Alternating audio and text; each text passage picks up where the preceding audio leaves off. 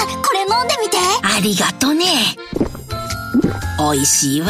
これはきな粉を入れた牛乳かね。正解。そしてごまパウダーの香ばしさ、黒糖と麦芽糖の優しい甘さ、もしやとろけるきな粉を入れたのかね。おばあちゃんすごい。老若男女に人気、新生とろけるきな粉。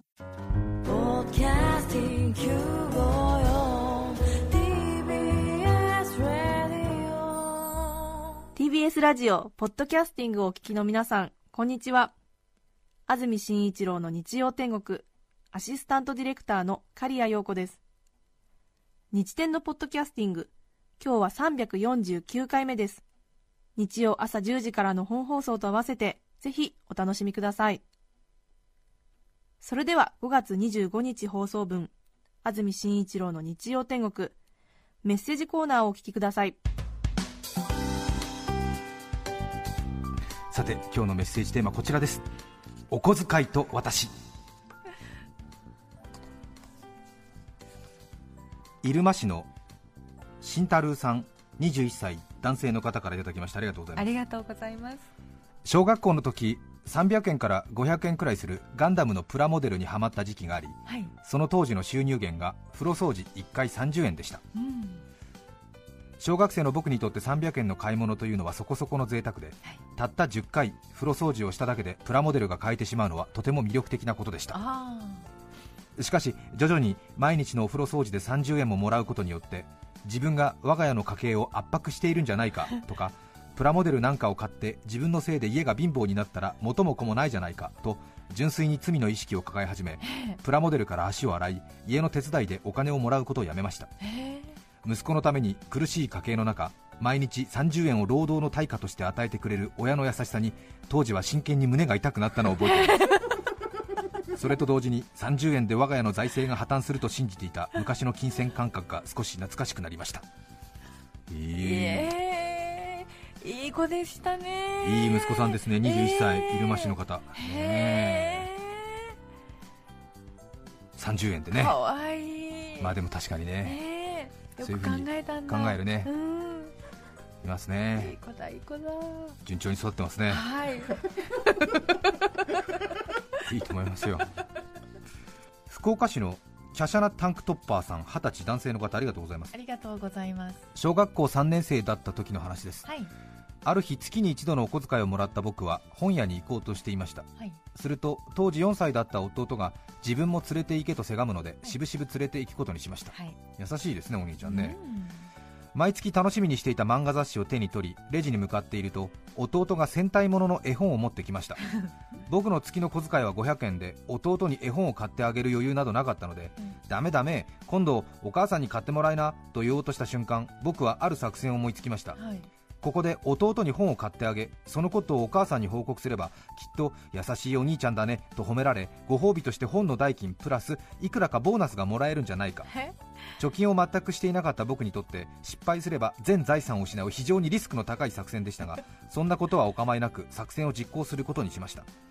早速弟に本を買ってあげ、家に帰り母に報告しました、はい、さっき本屋に行ったら健介に本を買ってってせがまれちゃって、つい買ってあげちゃった、母、もういっかげつぶんのお小遣い使っちゃったと良いお兄ちゃんぶりをアピールしながらも遠回しにご褒美を請求、はい、しかし母からの返答は、あ、そう、どうもありがとう、健介よかったねの一言。そのまま母は何事もなかったかのようにママさんバレーの練習に出かけていきました。後でご褒美くれるのかなと数週間ほど待ちましたが、ご褒美どころか本の代金ももらえず、僕は全財産を失いました。良い行いは心がこもっていないとダメなんだと学んだ小学校さんねんの夏の思い出です。そういう教訓になったんですね。ねえ、いいじゃないですか。早い時期にね、いい心理をつきましたよ。あきる野市のイコリンさん、にじゅうろくさい男性の方、ありがとうございます。ありがとうございます。せんきゅうひゃくきゅうじゅうきゅうねんしちがつ、恐怖の大王が世界を滅ぼすというノストラダムスの大予言が流行りました、はい、小学生だった私たちはみんなで大量のお菓子を買い、最後の晩餐のようなものを楽しみました。結局何も起こらず無事なのですが、問題はその後です、うん、お小遣いを全て使い切る約束だったのに、誰も全部は使い切っていませんでした。予言も含めて人の言うことを鵜呑みにしてはいけないことを学んだ夏の思い出です。にじゅうろくさい、そうね、中学生ぐらいですか、きっとね。面白い。い、えー、ちゃんと残しといたんだねえいけませんね川越市のブーゴンさん、男性の方、ありがとうございます。以前押し入れの大掃除をしていたら、小学生の頃つけていたお小遣い帳が出てきました、はい、しかもごさつ、どれも書きかけで、ひどいものはに行ほどしか記入されていませんでした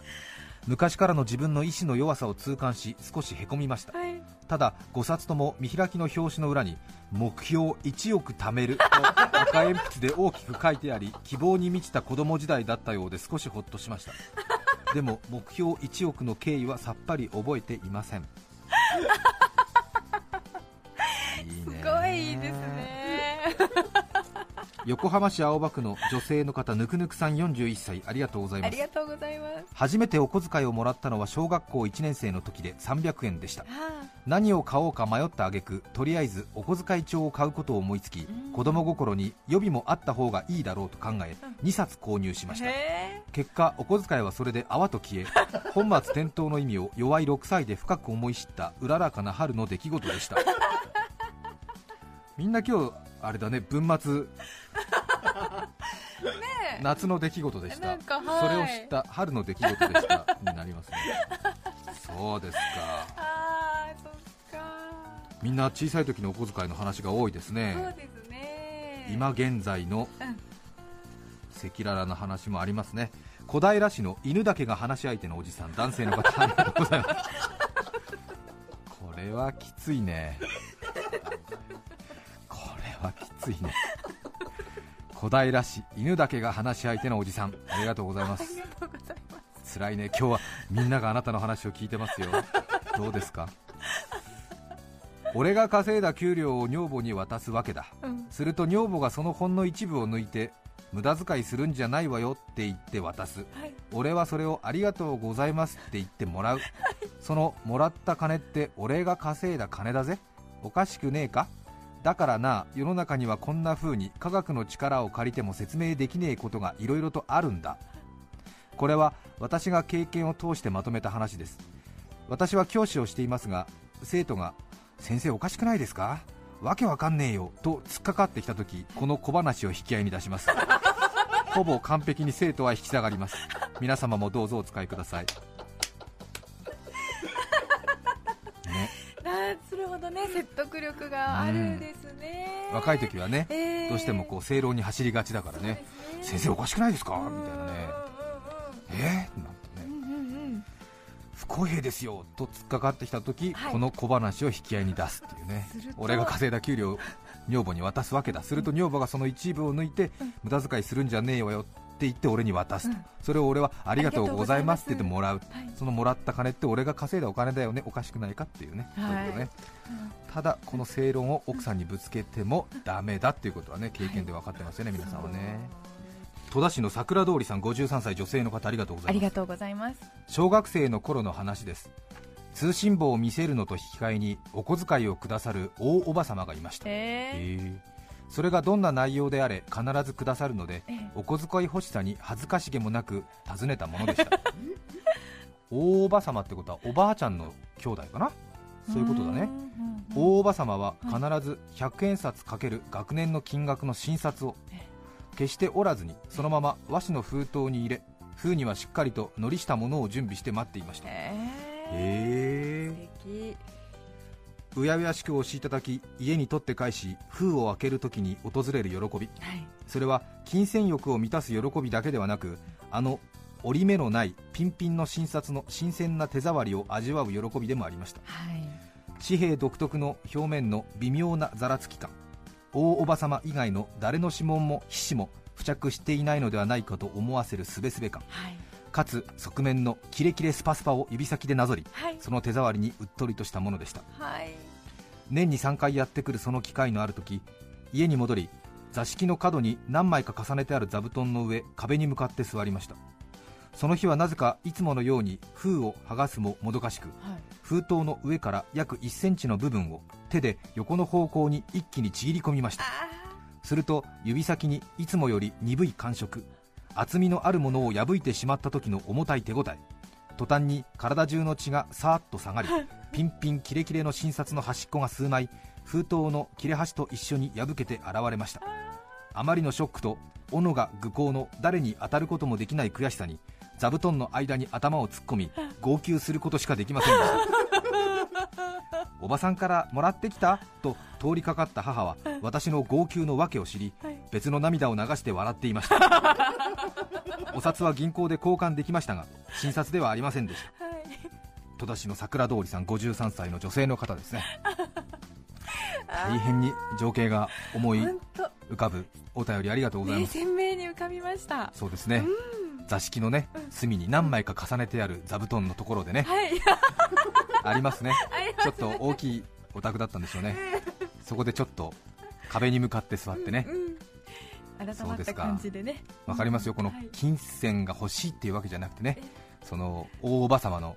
大人として扱ってくれる感じね、ひゃくえん札を新札で学年分の枚数入れてくれて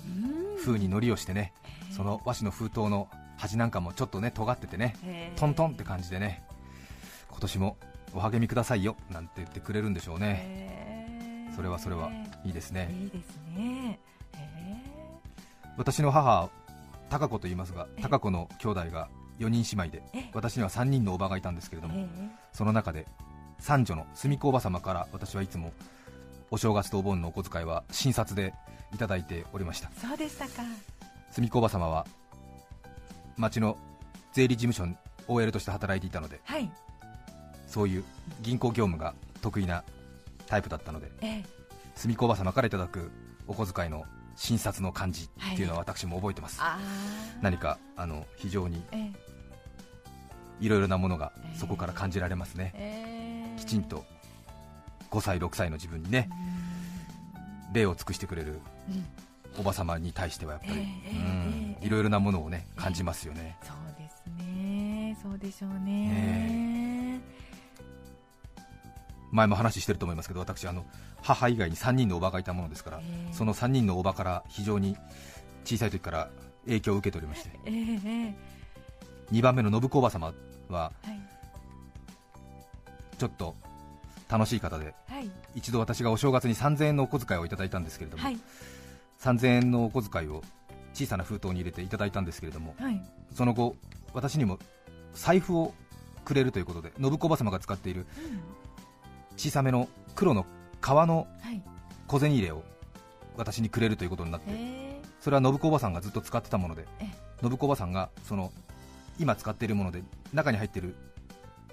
今現在の小銭を出して私にくれるという、えー、そういうことだったんですけども、はい、その時にふと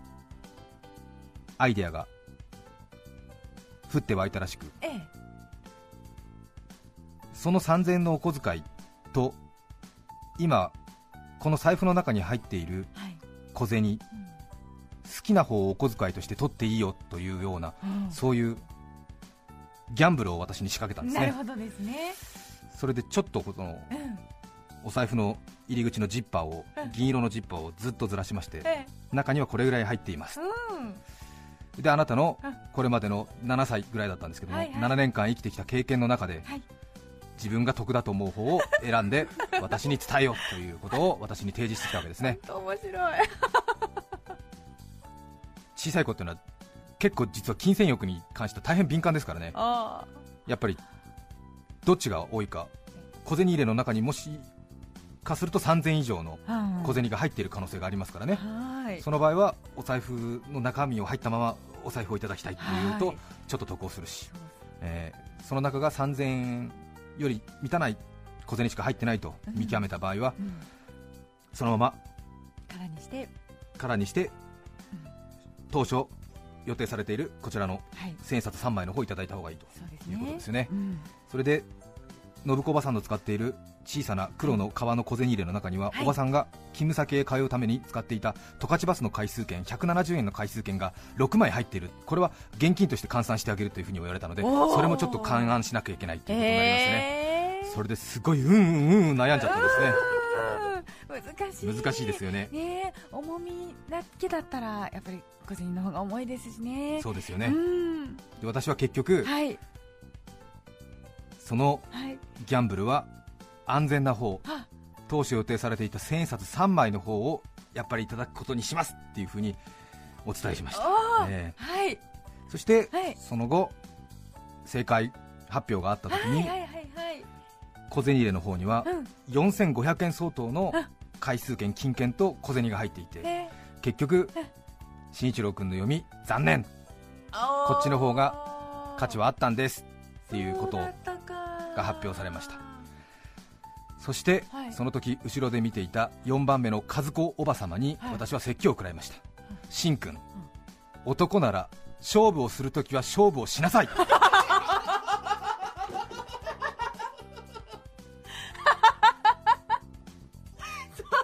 そ, そこ怒られた。よんばんめの長女貴子、次女信子、三女澄子、四女和子和子おば様には情けない、えー、もしそれがさんぜんえんを下回っていたとしても、うん、売られた勝負は乗らなきゃ男じゃない、なんだその人生はってななねんにしてがっかりっていうねそんなこと言われたんですか。はあと思って、でも確かにと思いましたよね。なるほど、何なの勝負しなさいよ、それじゃダメだよっていうことでしたね、えーえーまあ、当然信子おばさんもね、えーまあ、男だったらちょっとこっち思い切って勝負乗ってみたらっていう感じだったんでしょうけどね。うーんと思いました。そうか、ね、え母タコ子からは、うん、いい食事を与えられ、うん、次女の信子おばさまには、うん、面白いアイデアを教えてもらい、えー、三女の澄子おばさまには社会人としての礼を教えてもらい、ね、四女の和子おばさまには男としての生き方を教えてもらった、うん、本当に尊敬してやまないよん姉妹です。そうですね、すごくいろんな影響を。よにんとも顔そっくりです。そうなんだそうなんですか。そして年老いれば老いるほどそっくり、えー、実家に戻るとうかつに後ろを向いていますと、はいはい、名前を間違えますね。母さんって振り返ると、あ、すみこおばさまでしたかじゃああれが母さんかと思って母さん、あ、あ、和子おばさまでしたか神経衰弱、神経衰弱みたいな違いました、失礼しましたみたいな、結構ですみたいなうちの母は見ませんでしたか貴子はこの辺にいませんでしたかお姉ちゃんお母さんいないんだけどってそういうことですね。ごがつにじゅうごにち放送分、安住紳一郎の日曜天国、メッセージコーナーをお聞きいただきました。それでは今日はこの辺で失礼します。安住紳一郎のポッドキャスト天国、歌手宇多田ヒカルさんが結婚、お相手はバーテンダーのイタリア人、出会いはオートマチック、別れの手続きシステマティック。お聞きの放送は ティービーエス ラジオきゅうごよん。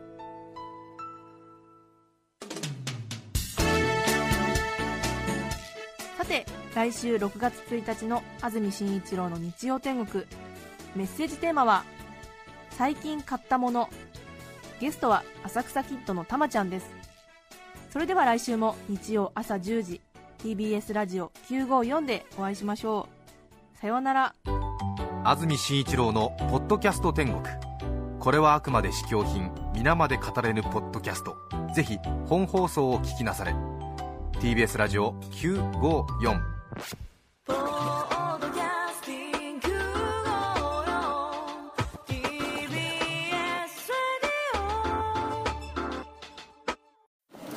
ねえ、あれ食べた？あれって何よ？美味しくて健康にいいってテレビでやってた。すりごまとアーモンドのやつ？そうそう、朝食やスイーツのトッピングに最高なの。あれ名前なんだっけな。グラッツェアーモンドすりごま。それな。違います。新生クラッシュアーモンドすりごま、大好評発売中。田中貴金属グループの貴金属めグループ。今日、自動車の部品やスマートフォンの素材として使われている貴金属が、いつか金の地金になったり、さらに将来指輪やネックレスなどの貴金属ジュエリーになったりする。私たちの仕事は貴金属をいろんな形に変えながら、誰かの夢や喜びを未来へと何度でも再生すること。地球を続くにする貴金属、田中貴金属グループ。